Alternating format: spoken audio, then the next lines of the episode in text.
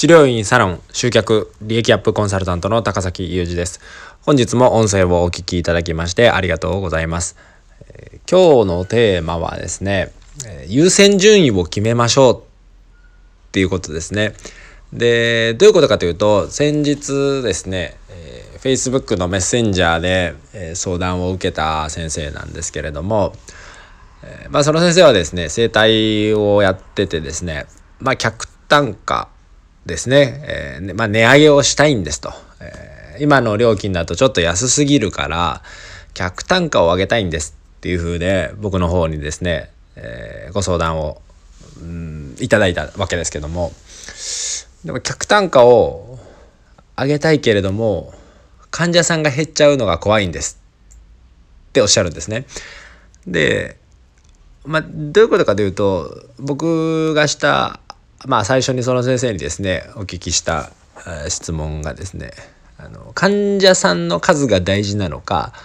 売上利益が大事なのかどっちなのかまず決めてくださいっ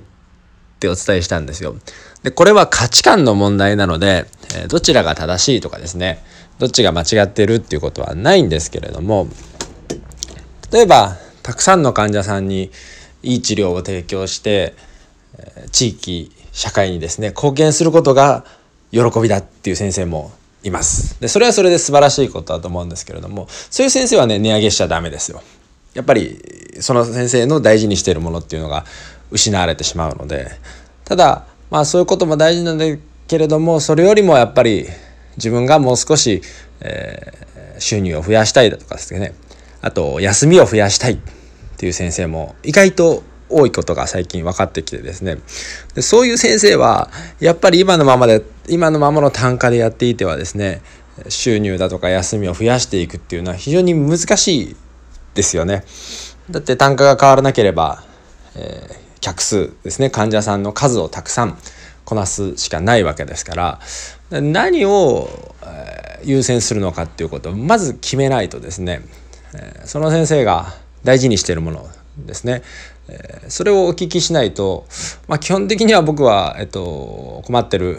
先生ですね。売上利益を増やしたいっていう先生には客単価のアップをもちろん真っ先におすすめはするんですけれどもその先生がやっぱり別にそれを望んでない場合もあるのでやっぱり優先順位ですね。自分自身にですねしっかりと問いかけてですね何が一体今大事なのかと。自分はどういう人間になりたいのかとかどういう治療院にしていきたいのかっていうことをですねもう一度改めて考えてみる必要があると思います。なので、えー、まあ、えー、むやみやたまむやみやたらに客単価を上げていくっていうのが正しいとも思わないし、うん、まああの当然客単価を上げれば客数は減りますのでこれはもう間違いなく、えー、減ります、えー、たくさんの方を相手にするっていうのは難しくなってきますからどういう患者さんを相手にしていくのが自分が幸せなのかっていうこととか、うん、どういう将来ですね。自分がどういう生活を手に入れたいのかっていうことですね。優先順位をですねまず決めるっていうことから始めていただけるといろんな、えー、選択肢がですねたくさんある中でこれだっていうのが決めやすくなってきますので是非ですね何が大事なのか自分は何を大事にしてるのかどうなりたいのかっていうことをまず、えー、